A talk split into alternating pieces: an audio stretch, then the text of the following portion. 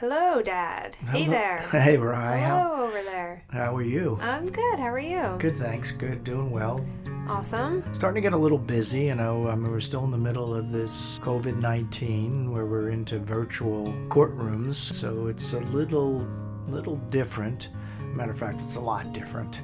But we're working through it. You know, I'm, ac- I'm working remotely now and dealing with courts telephonically, and and I'm learning. I'm learning. Cool. I'm learning. You're learning a lot. I'm learning a lot and later in my career. I'm learning a lot. Good stuff. It's always good to learn to learn new things Yes, later it is. in life. Yes, it is. It's very good. And and doing this is learning a lot too. Yeah. of course. Well, I'm happy to teach. and I'm happy to learn. Great. This is going to work out, I think. Oh, I hope this so. partnership here. All right. So today we're going to be talking about a really interesting case. I find it particularly interesting. There's a lot of layers to it. It's really fascinating to me, and I'm excited to hear more about it and learn about it because it is an insanity defense case. Yes. You don't see too many of them.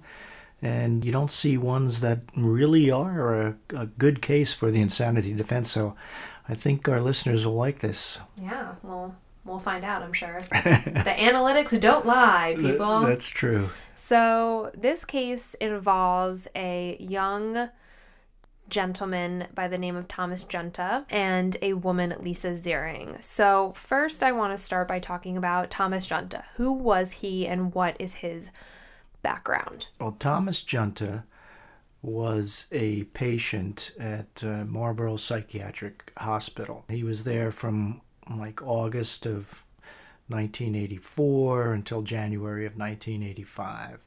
But his true history is one that dates back to his infant days, where his adoptive parents, the Juintas, noticed that he was developmentally delayed. He wasn't really speaking well until he was four. His early education, his teachers diagnosed him as having some difficulties in school. And then as he went into his adolescent years, there were incidents of outbursts and violence where ultimately he had a long history of being in and out of treatment facilities residential treatment facilities dealing with various diagnoses of developmental disorders, schizophrenia, and a host of issues which really manifested when he was released from Marlboro Psychiatric Hospital. He was 22 years old to a transition facility known as the Pathways Program. It really was an unstructured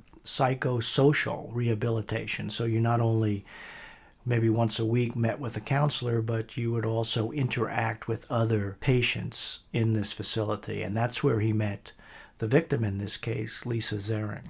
And the two of them then transitioned into this facility at uh, Country Club Apartments in Eatontown, New Jersey. And that was more uh, uh, close to an independent living rather than any structure to their psychiatric treatment. Okay, so who is Lisa Ziering? Let's talk about her. What's her background? Well, Lisa Zering, she was a couple years older than Thomas Juinta. I think she was 25. He was 22. And they met at Marlboro. Obviously, she had issues as well with her mental health. But both of them had uh, very supportive families. Lisa Zering's family was supportive of her, and and at this facility at the Country Club Apartments, each one of them had roommates. So they were developing having a social existence. And Thomas Juinta had described her to some of his friends as his girlfriend. Mm-hmm. So nothing like a psychiatric meet cute. I mean, well, I think their intent was to introduce them socially because even throughout, I think, both of their histories, they were isolated as part of their psychiatric problems. And there was an attempt to bring people together in order to assimilate them back into a, the social settings well, I mean, society. psychiatric patients deserve love too. You know, they Right. deserve it the most. Right, and they need to uh, feel companionship and comfort and uh, the emotional things that we all feel when we meet people that we like.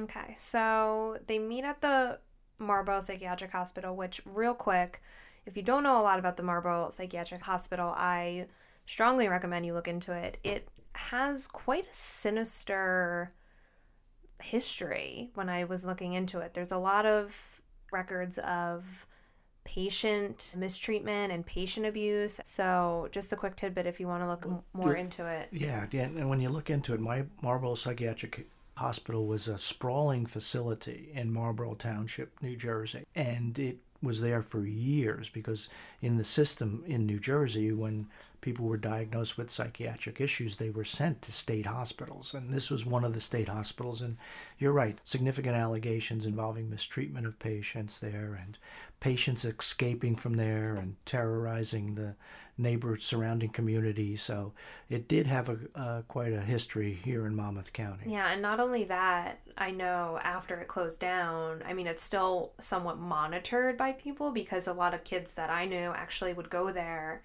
and break into the hospital.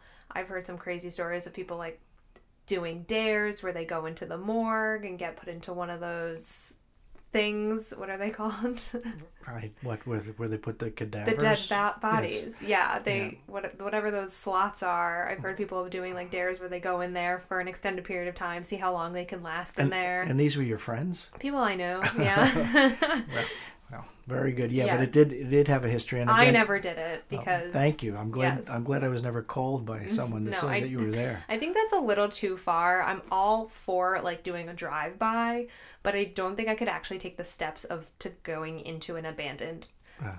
Psychiatric facility. I think that's where I draw the line. All right. Well, I'm, I'm, I'm happy for that. Yes. So they are moved into this pathways semi independent apartment living situation and this is where the murder ultimately takes place, where Thomas Juinta murders Lisa Zering. So I sort of just want to go into um, he has a confession. So I'm going to kind of read that, and that will kind of take us into the mindset that Thomas Juinta was in when he committed the murder. Right. And be mindful that the homicide occurred only 12 days after he was released. Oh, wow. From the Marlboro Psychiatric Hospital. That was Hospital. quick. So their relationship was generally, it seemed pretty quick. I mean, the relationship started at Marlboro, but it really wasn't a, a long standing relationship. It would mm-hmm. happen fairly quickly. Mm-hmm. Okay. So here's a little bit from Thomas Juinta's murder confession. Lisa and I were together on Saturday at my apartment. She slept over Saturday night slept in the same room. Lisa went to bed about 7:30. I stayed up to watch some television. I went to bed about 9 p.m. We started off in separate beds. She was in the left bed, I was in the right bed. Sometime during the night, she got into bed with me. When she got into bed, she asked what time it was. I told her it was about 5 a.m. I tried to go back to sleep, but I couldn't. Just prior to her getting into bed with me, I was dreaming about Lisa getting killed in the apartment, in the bedroom, with a knife. We both got up and she told me about a dream she had about George threatening her. I did not tell her about my dream. So he has this dream about Lisa dying in the apartment with a knife. She has this dream about a George person who is threatening her. Who is George and is he even a real person?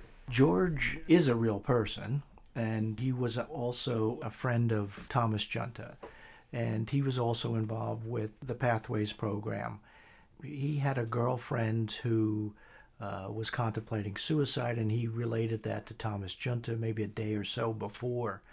I think they were out drinking together on February 2nd, which is the day before the homicide, which is February 3rd, 1985. And so George was a real person.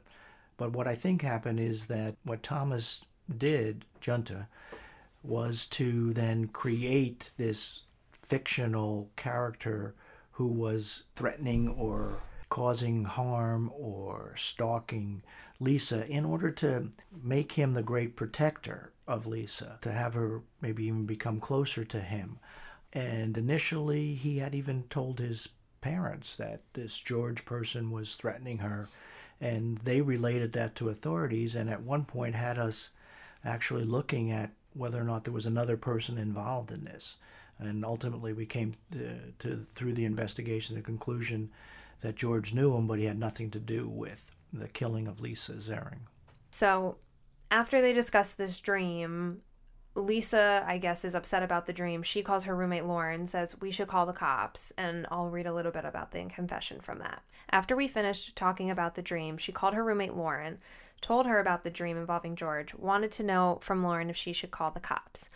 She told me Lauren told her not to call the police, but I thought she should. So she called the police, she talked to the dispatcher. Then I talked to the dispatcher. He said the detectives won't be in till 8 and to call back then. All right, so at some point they call the cops about this dream. They do. They do. They actually make notifications to police about that. And the police do, I believe, get involved with her. But at this point, there was nothing that they could confirm about a, George uh, who was involved with either threats or harassing uh, uh, Lisa Zering. Mm-hmm. Okay, so after they call the cops, I'll just continue to read here. We both took a bath together. I got out first, dried myself off, and got dressed and made a pot of coffee. She was still in the tub, adding water to it. She only stayed in the tub a couple more minutes. She got out, dried off, went into the bedroom. At this point, my dream started coming back to me, and voices were telling me to kill her. I went into the kitchen and got a knife out of the kitchen drawer, which is located next to the sink. Then I went back into the bedroom. When I went back into the bedroom, Lisa was standing up putting her bra on. I put my left hand around her mouth and stabbed her in the chest with my right hand. Then I stabbed her in the neck. Then I stabbed her again in the chest. I laid her down on the floor, took the towel she was drying herself off with, laid it over her. I left it over her for about five minutes. Then I took it and put it in the garbage under the sink in the kitchen. I called Lauren, who is Lisa's roommate, and told her that Lisa was dead, but I didn't tell her who killed her. But I did tell her that this was TJ, Thomas Juinta. After I got off the phone, I changed the shirt I was wearing, a red shirt with the name Bunting on the back. I don't remember what I did with it. Right after I killed her, I wrote a note on a yellow piece of paper and put it on top of her. I don't remember what it said. Do you remember what the note said? The note said, TJ, I want I did to Lisa was just a warning. Guess who? So he writes this note basically saying it's a warning. Back to the confession. The voices were telling me to do it. I took the knife into the kitchen, I rinsed it off, I dried it, and put the knife back in the kitchen drawer. Then I called the police and told them that I came back and my girlfriend was murdered. So that was the statement that he gave to the police once he turned himself in. Got it. So it seems like he called the police saying, trying to pretend like he didn't do it, but right. then it uh, was pretty obvious that he had. Initially, yes, he was deceptive with the police. Uh, he was indicating that there was some other person, this George person, who was threatening or harassing Lisa. Mm-hmm. He indicated that he found this note, you know, TJ, which was addressed to him uh, want I did to Lisa was just a warning. Guess mm-hmm. who? Mm-hmm. So he was doing things that were attempting to shift the blame towards someone else and not focus on him. However, the detectives were monitoring him, and before the statement was taken, they looked on the monitor and he was being videotaped. Mm-hmm. And when he was being videotaped, they could see that he was licking his fingers and rubbing his pants as if to trying to get out something that was on his pants and ultimately we seized those pants and sent him to a, the FBI laboratory in Quantico mm-hmm. and came back with the result that the blood of Lisa Zering was on those pants. So he was doing things that were trying to shift the blame away from him, mm-hmm. and yet what he was doing with the pants indicated that he was clearly trying to avoid him being charged with this offense. Right, and I think there's other things in his confession that show that as well how he cleaned off the knife, he put it back into the drawer. He took off his shirt. Right, he was trying to discard evidence in some way. So yeah. he was trying to hide what he had done. Which ultimately was what I used in the trial uh, in order to show that he was not legally insane. So those sort of factors came out during the course of the trial. Real quick, why was the FBI involved? Well, first of all, there was no such thing in 1985 as DNA. Mm-hmm. So what we did was to get blood type or blood enzymes, which were consistent with either a victim or someone else that uh, we wanted to establish that it was their blood. And at the time, the FBI was the best in the world at doing this. So this was the type of case where we sent it to the FBI to have their agents take a look at it, and eventually an agent did testify at trial. Wow. Okay. So let's get into when you become involved in the case and the steps you took to prepare for trial.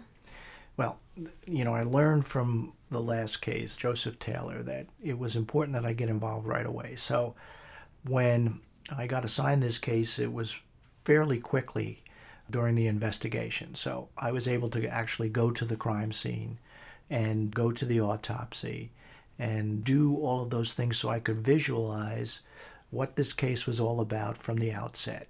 And it was important, I think, because not only, for example, that I could talk to the jury when we showed them the videotape of the crime scene, but the fact that I was there, I could point out to the jury various aspects of the case that related to the actions taken by Thomas Juinta, which we eventually advocated for a purposeful or knowing murder.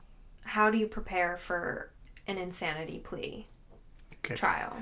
Well, insanity is an affirmative defense, which means that the defense has to come forward and say that we're going to use this defense in order to excuse the defendant's conduct. And so, what the state has to do is initially prove beyond a reasonable doubt that there is some type of homicide that occurred. And the defense then comes forward in their case and presents you know, psychiatric testimony which would establish that the defense exists, that the McNaughton rule is what the rule is in New Jersey, mm-hmm. where a defendant who does not understand the nature and quality of his act or does not understand the difference between right and wrong cannot be convicted of a crime. And so they would take a psychiatrist and they would have a psychiatrist interview the defendant, and the psychiatrist would then issue a report which would be made available to the state. And then we would hire a psychiatrist to review the report of the defense psychiatrist, but also prepare a report themselves in order to rebut the insanity defense. So in that case, there's an extra layer of trial, which is the state's case, the defense case, and then the rebuttal case, where the state would put on their psychiatrist to testify that the defense of insanity did not exist in this case. So, I guess what I'm kind of curious or want to know is I mean, he has all these mental health issues. He's schizophrenic.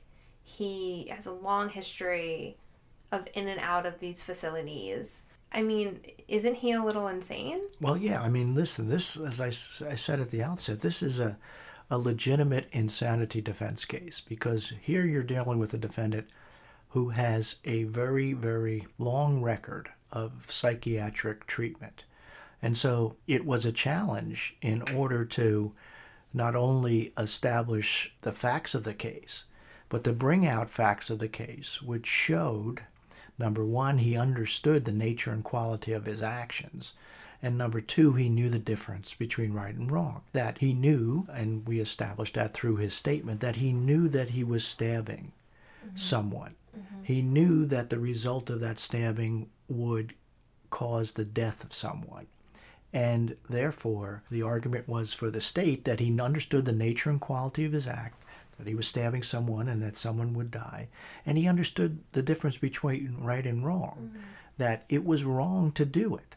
And therefore, the insanity defense was not an appropriate defense in this case, even though he had this long psychiatric history.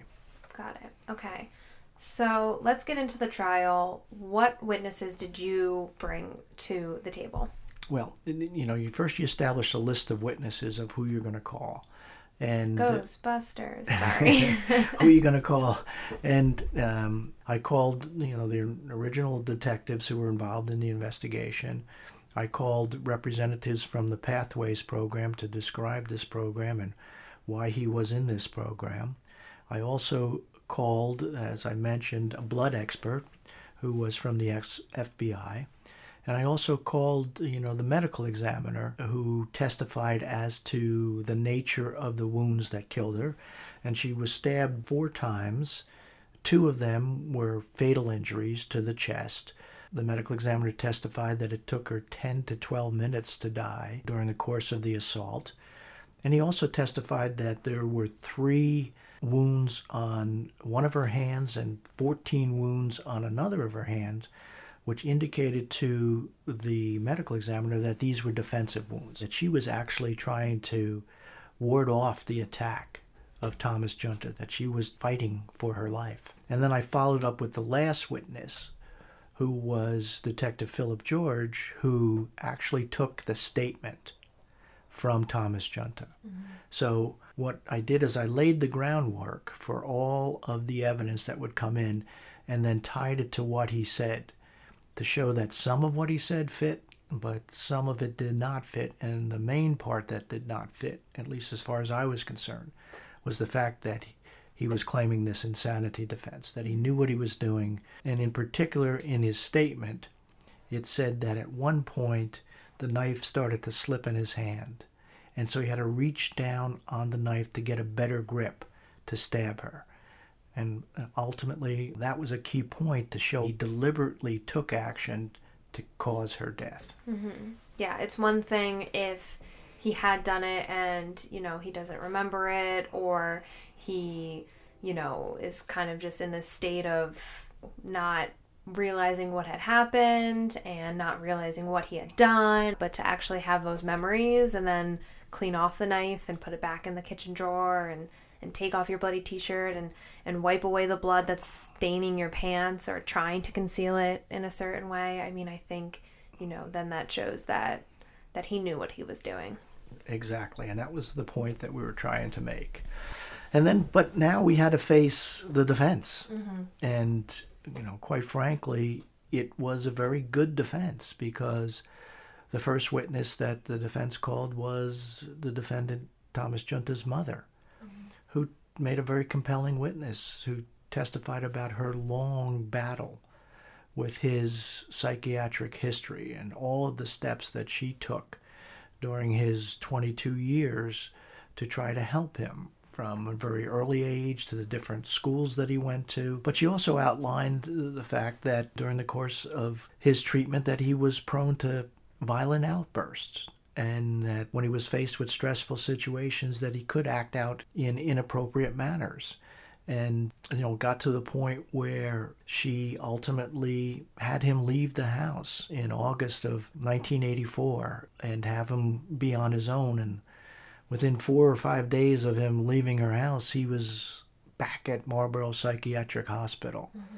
So she quite frankly said that he was a person who throughout his life demonstrated that he had issues and quite frankly she was convinced that he was insane. And, and another point that she testified, which I think you know was particularly compelling, was the fact that she had argued with Marlboro Psychiatric Hospital about releasing her son to this treatment facility at the Country Club Apartments.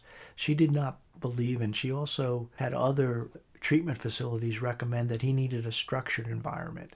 And the place that he was going to was not that structured. It was really uh, essentially having, you know, a talk with a counselor once a week. And other than that, you were on your own. And she did not feel that he could be on his own. And if he was on his own, then something bad would happen. Right. I mean, I think for a, somebody who had the severe mental illness issues he had, it seemed like he needed to be in an environment where there was more supervision. And I think, you know, today there's a lot more things in place for people like him. And I think we know a lot more about schizophrenia than we did back then. And I mean, it's, you know, hard to say the outcome could have been different if there had been more programs for him to be in. But at the same time, you know, I think that the system a little bit failed him. The argument of, of his mother was that that was a main part of what had happened here in this case. How was she just as a witness in general? She was a very good witness. I mean, she was a mother who cared about her son. You know, that obviously was, you know, something the jury was listening to. And it also set the stage for now the the expert testimony, the psychiatrist. Dr. John Motley was an excellent witness as well. Mm-hmm. And he had a long history to work with in this case. And he had to combat Marlboro's psychiatric view of of Thomas Juinta, which he took a much stronger position than them and actually criticized them in their assessment and and at one point said he didn't think that they had done what they should have done in this case. And came it honestly sounds like they're a hot mess. Like I don't really know how you feel about their facility, but it doesn't sound like they have a good standing history. Well, obviously in this case, you know, there was failures all around. And you know, Dr. Motley pointed out that they should have been more aware or more keen of these stressful situations that could trigger a violent outburst in an individual, uh, particularly Thomas Juinta. So now it was up to the state to try to rebut Dr. Motley's testimony. And we had retained Dr. Stephen Simring, who was from the New Jersey Office of Medical and Dentistry in, in Newark. And at the time, he was known to be a very good psychiatrist. And he went on to become, after this case and many other cases after this, to be one of the preeminent forensic psychiatrists in the state of New Jersey and even the country. So he's a very reputable psychiatrist who is now testifying for the state of New Jersey. And he came to the conclusion that that although he had schizophrenic tendency, he wasn't a true schizophrenic. And he did suffer from intermittent personality disorder and he did suffer from other issues. But those issues basically were triggers for his violent outbursts. And he can control those violent outbursts if he did certain things. But in this case, and he gave the opinion that he did not believe that Thomas Juinta fit the McNaughton defense, that he understood what he was doing, and he understood what he was doing was wrong, and therefore the defense should not apply. And if the defense not apply, then you should consider these charges and, and decide whether or not to convict him of the charges. And so it ultimately boiled down to a battle of the experts uh, between the state's psychiatrist, Dr. Stephen Simring. And, battle of the experts. Yes.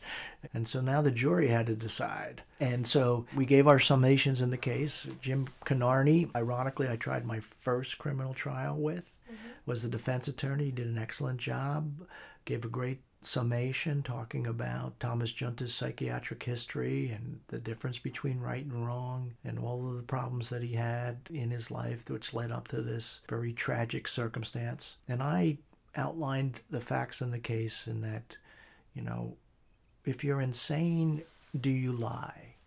And Thomas Juinta lied more than once. Mm-hmm. He lied to the police about what happened. He was deceptive when he tried to hide the clothes. He was deceptive when he tried to wash the knife. He was deceptive when he tried to blame it on someone else. And poor George. And all of this led to my conclusion and my advocacy that if you're telling all those lies, obviously you know the difference between right and wrong.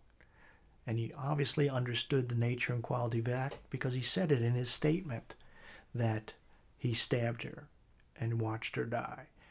And so then, at the end of summations, the jury was charged, charged on the various counts. They also had the lesser included counts of aggravated manslaughter and manslaughter, and it went to the jury. Okay, so what did the jury decide? Well, it was not an easy task for the jury. The jury was out two days, over 10 hours of deliberation over two days, and they came back with a verdict of guilty of aggravated manslaughter, which, in my view, again, was a compromise verdict. Mm-hmm. That they believed that this was a troubled young man, and they decided there was enough evidence there not to convict him of murder, but they weren't going to let him go. They were going to hold him accountable for what he did. And so they convicted him of aggravated manslaughter, which uh, exposed him to 20 years imprisonment and 10 years before he would be eligible for parole. Okay, and what did he ultimately serve and he ultimately was sentenced to 20 years in New Jersey State Prison with 10 years of parole and eligibility. So he was scheduled to serve 10 years before he would even be considered for parole. But the defense uh, took an appeal of his conviction. And at the time in New Jersey, there was a new case called uh, State versus Robert Breakiron, which introduced the defense of diminished capacity, which was not uh, an insanity defense, mm-hmm. but really attacked the mental element of the crime. And the argument was that the diminished capacity defense applied to murder but did not apply to aggravated manslaughter. And the argument was before the appellate division, and the appellate division determined that uh, even though the diminished capacity defense was not asserted in the state of New Jersey versus Thomas Juinta, that when you have this mental disease or defect, that it would apply both to a murder conviction and or to an aggravated manslaughter conviction.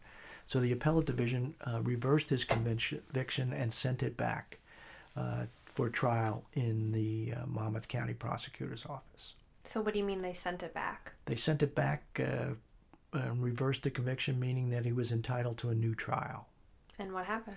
Uh, we resolved the case. We did not try the case. Um, I believe that he did serve some time mm-hmm. in jail. I think we had a component of him getting mental treatment mm-hmm. as well, but we resolved the case short of trying it again. Yeah, because I mean, I, I sort of do agree with that because he was severely mentally ill. And although that doesn't make it right for you to take somebody's life, at the same time, it's clear that he needed some mental help. Yeah, uh, obviously, without question, that this individual suffered from some serious mental issues. And even though he was held accountable initially and subsequently for what he did, there also was a need for him to receive treatment. And that component was uh, added to this resolution of the case. Well, I hope he got the help he needed. And although I don't really know if there's any upside to this case. well, I think that uh, no, I think that uh, it's a sad case. Mm-hmm. It's a sad case, a difficult case. I think what's so sad about this case is that it involves two individuals, young individuals, who presumably have a long life to live. And yes, they both have some mental health issues, and yes, they you know come from backgrounds where they're sort of in and out of facilities and and just trying to get on their feet and trying to live a happy life and it's just a really sad outcome. You can only hope that if you know if, if something like this were to happen today, it just wouldn't happen today, you know, with all the tools that we now have and everything we now know about mental illness that hopefully that something like this can be prevented. I think I think we've come a long way. You know, we've gotten away from the state hospital system here in New Jersey. Um, I think we have a, a, more comprehensive ability to uh, address these issues. Uh, and I think that um, you know we've come a long way since this particular case. So, you know, you're right, Rye. I think that uh, if there is any positive side, we've we've learned from these cases that we need to do more on the mental health side uh, with individuals who are suffering from uh, problems related to their mental health. Absolutely. That's okay. it. Okay. All right. Well, thanks for taking us on this ride of the insanity defense case. Uh, I think it was really interesting. It, it was. It was a very interesting case, and it still uh, resonates with me today. Cool. All right. Well, thank you so much for listening to this episode on Thomas Juinta. And we're going to be publishing episodes every Friday. So uh, hopefully, we can take your mind off of the craziness going on in the world for like 20 to 30 minutes by talking about murder and whatnot although I just probably brought you back into it by mentioning it. yeah, you did. But we can do it. Right? We can do it. Um, for future episodes, we're going to be talking about my dad's cases, but we're also going to be bringing in some experts of people that he's worked with and who have some fascinating cases. I really want to get like a medical examiner on the podcast. I think that'd be super cool. So we're going to try to do that for you all and uh, any current event cases that popped up, past famous cases we might discuss, uh, any cool cases that seem to be happening in the world we'll discuss and and we'll try to get a little bit of of variety here on the podcast. So thank you for listening and we'll see you next Friday. I love you, Ryan. I love you too, Dad.